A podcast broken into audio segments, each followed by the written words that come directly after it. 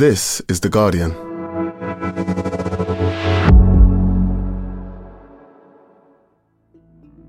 Today, how Scotland's leadership campaign is exposing divisions within the SNP.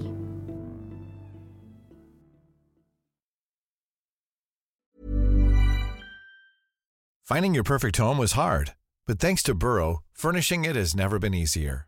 Burrow's easy to assemble modular sofas and sectionals are made from premium, durable materials, including stain and scratch resistant fabrics.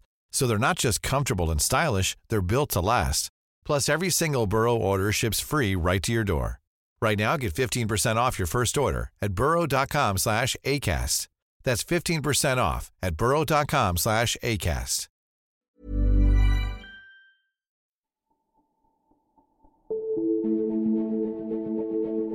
It was never going to be easy to replace Nicola Sturgeon. This charismatic woman, who's been leader of the Scottish Government for more than eight years, had become totemic of her party. She had, she implied in her resignation speech last month, become something of a distraction. You know, I feel more and more each day now that the fixed opinions people increasingly have about me, as I say, some fair, others little more than caricature, are being used as barriers to reasoned debate in our country. It was time for someone else to lead the country towards that single goal that unites SNP members to make Scotland independent. What I do know is that the SNP is awash with talented individuals. What I am looking forward to, and I think the country will enjoy over these next few weeks, is seeing that talent. Three people are now competing to succeed her. And in television debates over the past week, their personal differences have been laid bare. When you're not able to give a really straight answer to a really straight question on our progressive agenda, and that's going to lose our support.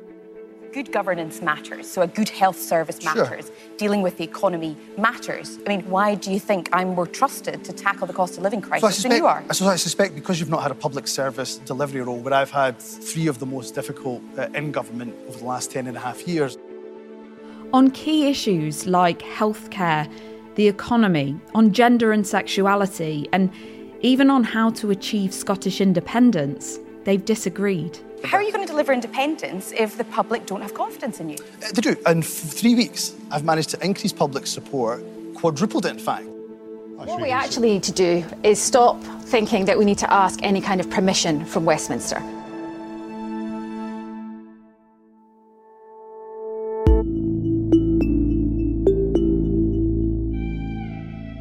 This leadership campaign has shown the SNP to be a much more divided party than many people would have imagined. the contest to succeed her has become almost an existential battle over the direction of the party, uh, what its policy should be. To put it bluntly, I think for the SNP, everything is at stake.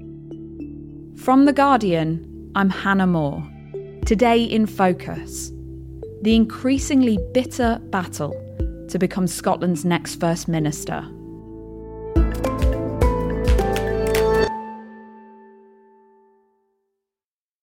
Libby Brooks, you're The Guardian's Scotland correspondent. Looking at the SNP, maybe more than any other party in the UK in recent years, they've seemed remarkably unified and they've stayed in power. At the moment, they're in coalition with the Scottish Green Party. What do the SNP owe their electoral success to? What they have succeeded in doing is bringing together a really broad church of voters under the pro independence umbrella. They, they were hugely successful in wooing Labour voters after the 2014 independence referendum and effectively dismantled Scottish Labour's control in the country with this progressive agenda, which was not just about social policy, but also included, for example, taxation. They have this very convincing track record for a competent, consistent government. But it should be said that even when Nicola Sturgeon was stepping down, her approval ratings, although they had dipped from high point during the COVID crisis, they were still ratings that would be the envy of, of most Westminster politicians. She's leaving with high approval ratings after eight years as a leader. You know, that's that's pretty unusual in politics. And in her resignation speech, she was keen to emphasise that don't worry, there are other stars in the party who'll be able to continue my legacy. There is always so much more to be done. I look forward to watching with pride as my successor picks up the baton. Well, three candidates have come to the fore, and so far, the race seems close between Humza Yousaf and Kate Forbes. There's also Ash Regan. Let's talk about Yousaf first. Just tell us the basics. What do we need to know about him? Humza Yousaf is certainly seen as the continuity candidate. If it, continuity means continuing 15 years of winning elections, then I think that continuity is no bad thing. He is a Scots Pakistani Muslim, entered Holyrood as a regional MSP in 2011 at the age of 26 and then won his Glasgow Pollok constituency in 2016. He took his oath of allegiance in Urdu whilst wearing a kilt.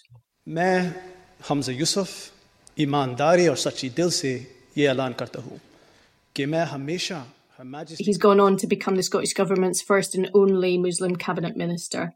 He's been in charge of some of the biggest departments in the Scottish Government, but that's brought with it a lot of heavy criticism about his capabilities. Nicola Sturgeon has not come out and, and, said that she's supporting any particular candidate, but the assumption is that Yousaf is is her preferred successor. And it's certainly the case that the majority of MPs and MSPs who have declared uh, their allegiance have all come out for Humza Yousaf.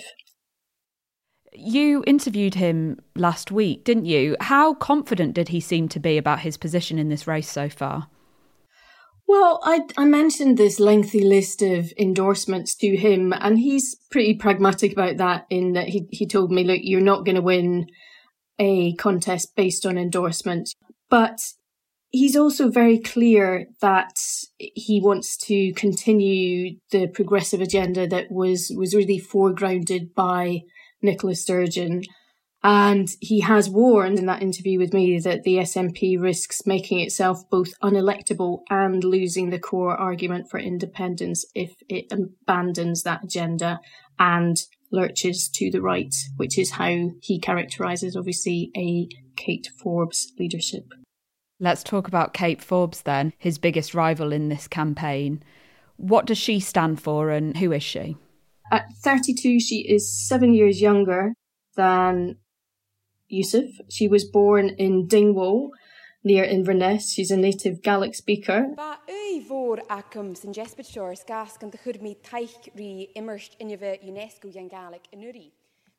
She travelled with her missionary parents as a child, and she says that that is what inspired her drive to fight poverty in Scotland. And she was elected to Holyrood in 2016. She is a member of the Free Church of Scotland.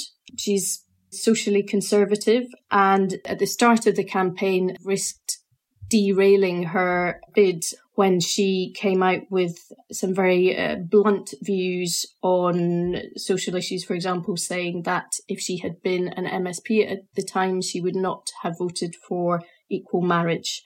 If you were about at the time where you were able to legislate on this, that's been and gone now, but you would have voted against that then because of your beliefs. I would have. Has your campaign gone up in flames? No, absolutely not. Is it correct for people across Scotland to have children outside of marriage? Um, it's, it's not. It's something that I would um, seek to avoid. But she has also developed a great reputation for competence and composure under pressure. Famously, in 2021, she stepped up at the last minute to deliver Holyrood's budget. Today's budget will help to bring much needed support and stability to ensure our economy recovers and we protect those who have been hit the hardest. She had to familiarise herself with every sort of single detail of it with just hours to spare so that she could be cross examined effectively by the opposition on it. So you've got Humza Yousaf, who is the more experienced candidate and is being characterised as the continuity candidate, and Kate Forbes, who has been seen as something of a rising star within the party and is being characterised as more of the right wing of the SNP. And then there's a third person in this race. Tell us about her. That's right. We also have Ash Regan, who resigned her role as a junior minister last year in protest at the Scottish Government's gender recognition bill. I would say that I'm definitely not SNP headquarters choice. I'm clearly the outsider in this contest, so I'm trying that bit harder to make an impact. She has dismissed as insulting suggestions that she is Alex Salmond's sock puppet in this race. And that's Alex Salmond, who was Nicola Sturgeon's predecessor. That's right, and who uh, left the SNP to set up uh, his own party, Alba. And what does Ash Regan stand for? She's been strongly critical of the other two candidates on their independent strategy, accusing them of being wishy washy about when to hold a second referendum. And indeed, she has come up with a number of creative policies, including what she described as a readiness thermometer, which uh, as I understand it, is supposed to be some sort of sort of physical installation to show how ready the population is for independence. We could put it up in, in Glasgow or in Edinburgh, and it can be outside, and it has a dial on it that moves. So when we've you know set made all the plans for the, the currency, for instance, that dial will move and it will inch forward, and the media can look at it, everyone can look at it, and it builds that confidence with the public so that when we get up to the 100%, everybody in Scotland knows we've solved all these problems. Oh, wow. Okay. That feels like a very sort of Blue Peter solution, you know, like when they were doing their charity fundraisers and, uh, and you'd get the thermometer to gauge uh, how well things were going. Yeah, no, that's true. I mean, I could, I can see it with uh, lots of sort of flashing lights and whizzy bits. Uh, it could be amazing.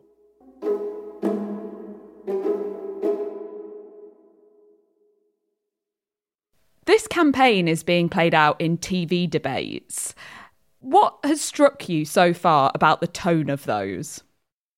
Well, I think what has struck me and also struck a lot of the SNP membership is how gloves off. Certainly the first one last week on STV was pretty ferocious.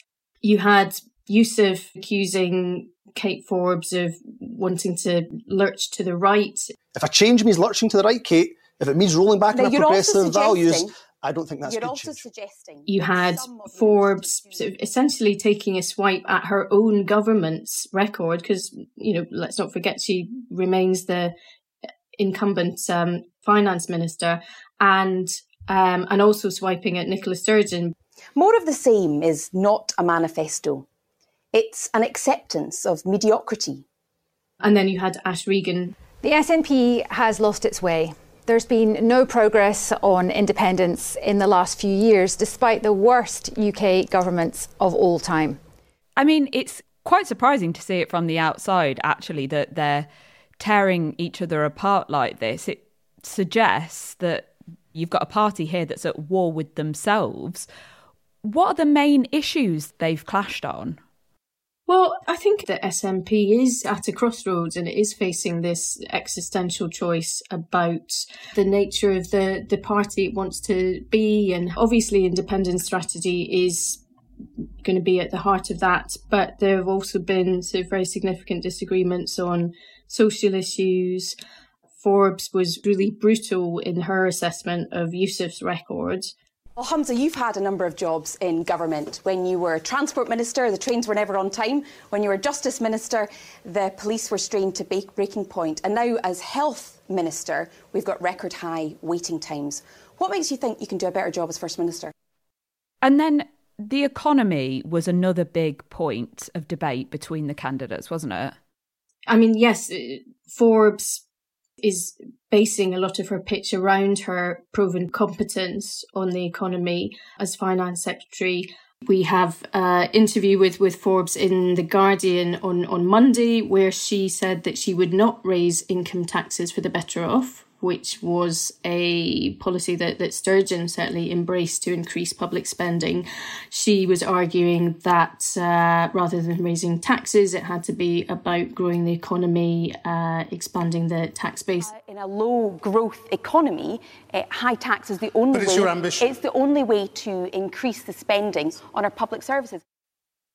Humza Yousaf, however, when he's questioned about economics, talking much more about this notion of a well-being economy, which absolutely puts him on the same page as the Scottish Greens. I'm going to make sure that we continue our progressive policies uh, raising, uh, we have raised tax for those who pay the highest. So you'll raise tax again? I've not said we'll raise it you again. Said, I think well, we've got the balance. Sounded no, like you were about to. I said I've got, we've got the balance right. And Forbes has also said that the transition from North Sea oil and gas needs to be a bit more cautious.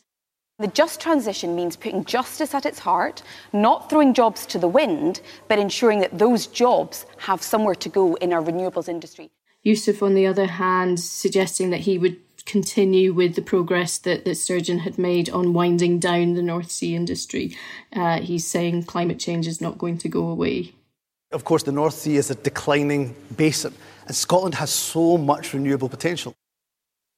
The ideological splits between these candidates have become clear as well, notably over the Gender Recognition Reform Bill, which would give people the right to self identify Westminster politicians blocked that bill from going through.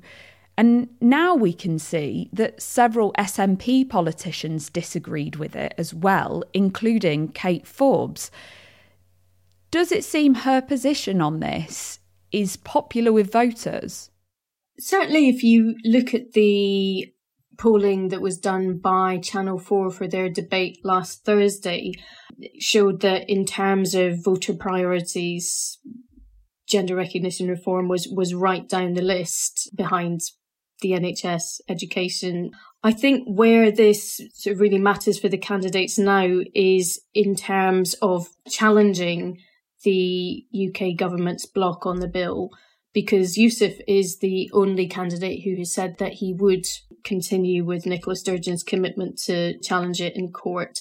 But then Forbes and Regan argue that it's simply not a voter priority, particularly during a cost of living crisis, and suggest that it would be a waste of money to take a court case like this when it's not certain at all that the Scottish Government would, would win this. I think it's clear that self identification will, will not happen if Forbes wins. And it's worth mentioning at this point too that the Scottish Greens have actually suggested that they may leave that coalition if Kate Forbes is elected SNP leader because they are so against her views on equal marriage and gender recognition reform. What people need to do, and, and they, they rightly expect from their First Minister, is that they can look that person in the eyes and genuinely believe that that person does not believe that they are morally inferior, uh, that they will protect their rights, they will advance their rights. And I'm the only candidate uh, that has uh, unequivocally said that they will protect everybody's rights. Forbes has insisted that she will not allow her faith to impact her policy making. How I would serve in the future can be gleaned from how I've served in the past which is setting budgets without prejudice. But having said that, we also have some contradictions. She's said that she would not have voted for equal marriage had she been in the parliament at, at the time. She's also been repeatedly pressed on whether she thinks abortion is morally wrong and refused to say. I'm asking you, do you believe abortion is wrong? Well, and I've, I've given you the answer that there's a distinction between what I would do myself, which I think is actually the common view held by a lot of people but in Scotland in and beyond. In principle, for everyone, in, in, not in just for you, is abortion wrong? In principle, we have those legal provisions in place, and I would uphold those legal provisions. But says that she will support Members' Bill that's currently going through Holyrood to introduce buffer zones which would protect women and healthcare workers from anti choice protesters around abortion clinics. She's also said, in terms of introducing a complete ban on conversion therapy, that this needs to be balanced with people's faith. And it's not entirely clear how practically she would work out the balance between her faith and her policy making. And Yousaf's been questioned about that as well, hasn't he? Because he's Muslim. Yousaf has said repeatedly that he does not legislate on, on the basis of his faith. My faith is not the basis by which I make legislation or policy. It's fair to say that he has much more evident track record simply because he's been in government for a bit longer. But he has confirmed his support for equal marriage, gay adoption, a full ban on conversion practices, buffer zones around abortion clinics, and, and so on.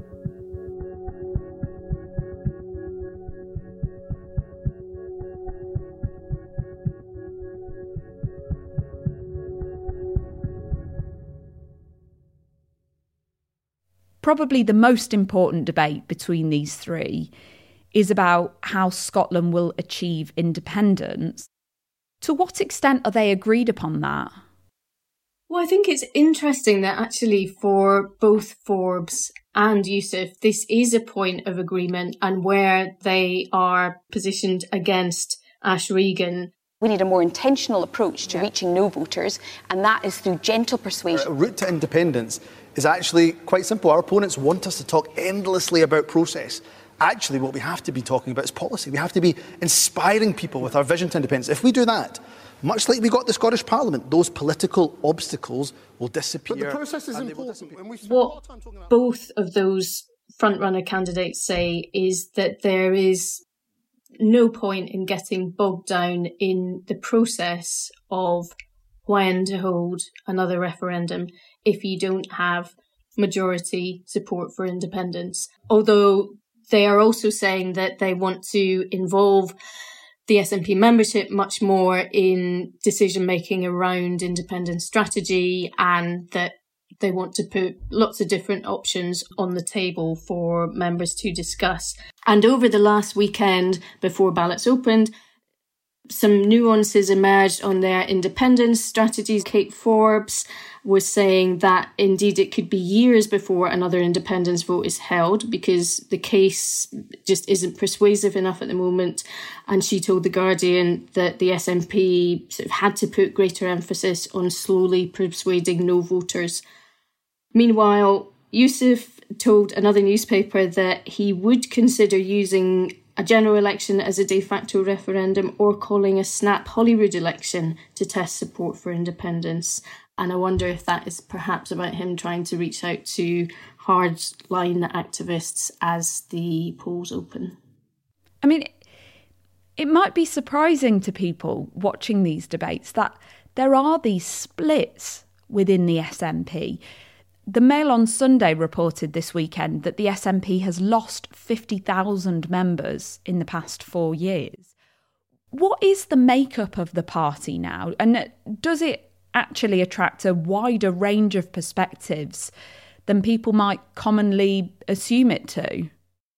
The independence movement has always been a really broad church. And also, let's not forget that the SNP itself used to be monikered the, the Tartan Tories. They were certainly far more business oriented under Alex Salmond, for example. There has been a little bit of research done into the membership. That was a few years ago now, but it did show that, you know, whilst you might get the impression that the SNP is, is made up of very youthful, very progressive membership, actually the average age is, is a bit older than you might expect. And you know, beyond that activist cohort uh, and people who are going to branch meetings on a regular basis, you know, getting involved, putting the leaflets through the door and so forth, there is this swathe of members still that uh, we don't know very much about. In leadership campaigns, it's always difficult to get accurate polling on how members may vote. But what indications are there so far of how this might go? So we've had a few polls since the leadership contest started, and I have to give health warnings here in that I don't think they are hugely reliable. They're all been based on fairly small samples of SNP members and not subject to the usual demographic weighting.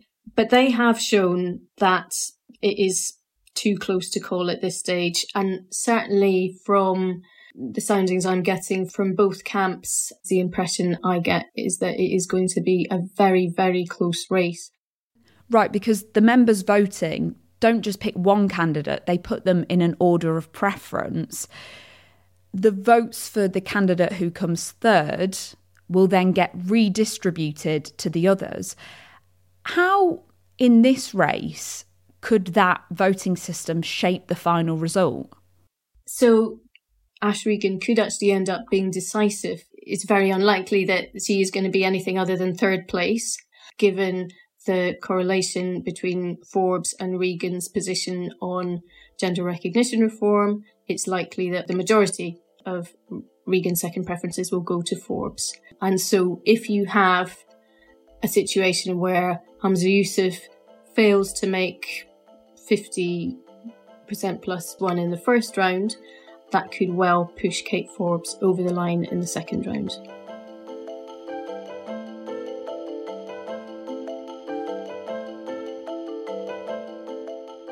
Coming up, how this election will shape what the SNP stands for.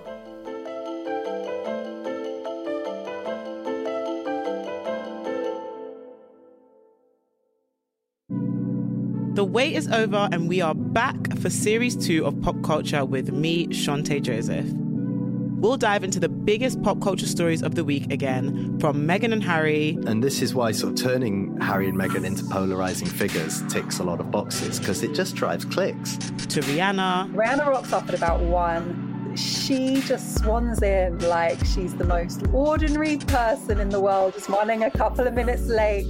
And of course, the chaos of my life. I meet someone, I show my friend, they're like, mm, yeah, it's okay. Four weeks later, I'm sliding down the wall crying. One week later, I message my friends, I met you guys. This is how I dated 11 people in one year. Join me every Thursday from the 16th of March, wherever you get your podcasts.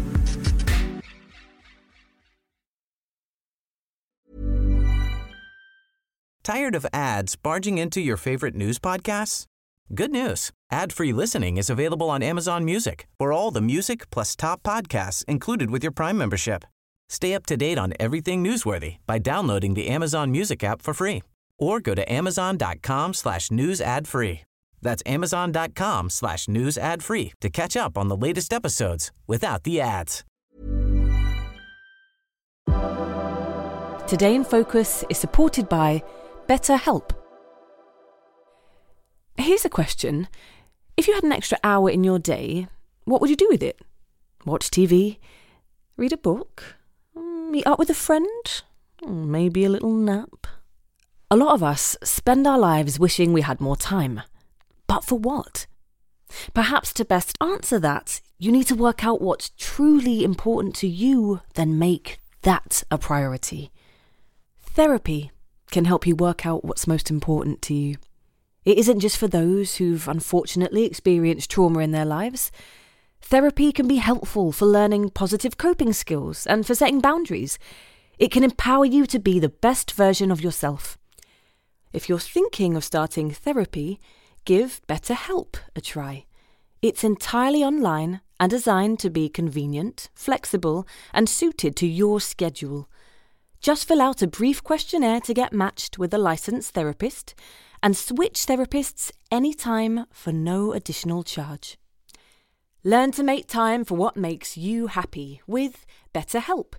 Visit betterhelp.com slash todayinfocus today to get 10% off your first month. That's betterhelp, H-E-L-P dot com slash todayinfocus.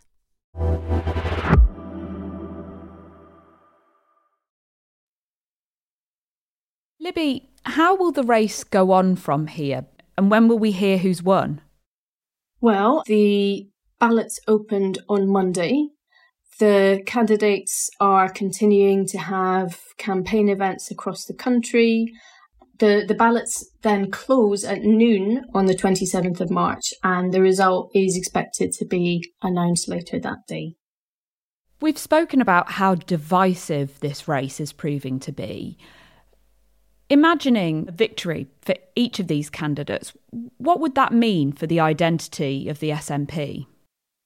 I mean, I think that that is the question that most SNP members, whether they are observers, activists, senior parliamentarians, are all wrestling with at the moment.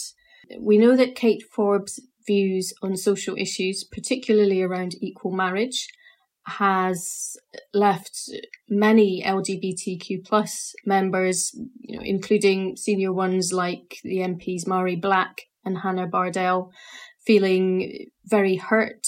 I've heard from some members who saying that they will actually leave the party if she becomes the next leader. And so, whether there is some sort of mass resignation that um, practically changes the complexion of the party, uh, I think that remains to be seen. We don't know as well how much Kate Forbes' previous views are going to impact the policies that she sort of brings forward now. And if it is a victory for Humza Yousaf, we know that he's been sort of heavily criticised for his capacity to deliver, you know, most recently in the health service. And he will be under a huge amount of scrutiny from the beginning to see if he can really sort of live up to the first ministerial role. Whoever wins is going to be taking the SNP into the next election in 2026. How big a task do you think it will be to unite this party and to keep it in government? You know, was Nicola Sturgeon the glue that bound together all of these disparate groups? Was it the party itself? Was it the prospect of independence? And in that sense, was it the prospect of independence and a referendum sooner rather than later? All of these questions are up for grabs now, and we'll have to wait and hear what the Scottish electorate have to say about it. Libby, thank you very much. Thanks, Anna. That was Libby Brooks. Go to theguardian.com to keep up with her reporting as this leadership campaign goes on. And you might have listened to The Guardian's pop culture podcast with Chanté Joseph. Well, I'm glad to say she's back with a second series for you, which is going to start this week. On Thursday, she'll be looking at the power structure behind the Oscars and asking why don't young people want to watch it anymore? You'll be able to find that episode and all of Series 1 wherever you got this podcast. Just search for Pop Culture with Chanté Joseph. And that's it for today.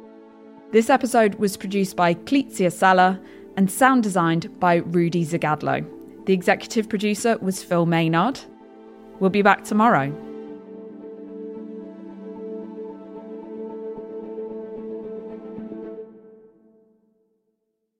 This is The Guardian.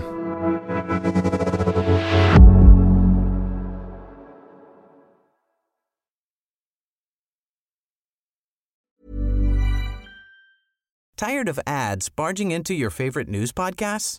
Good news. Ad-free listening is available on Amazon Music for all the music plus top podcasts included with your Prime membership. Stay up to date on everything newsworthy by downloading the Amazon Music app for free or go to amazon.com slash news ad free. That's amazon.com slash news ad free to catch up on the latest episodes without the ads. Shopify helps you sell at every stage of your business. Like that, let's put it online and see what happens stage. And the site is live. That we opened a store and need a fast checkout stage. Thanks. You're all set. That count it up and ship it around the globe stage. This one's going to Thailand. And that, wait, did we just hit a million orders stage? Whatever your stage, businesses that grow grow with Shopify. Sign up for your $1 a month trial at Shopify.com slash listen.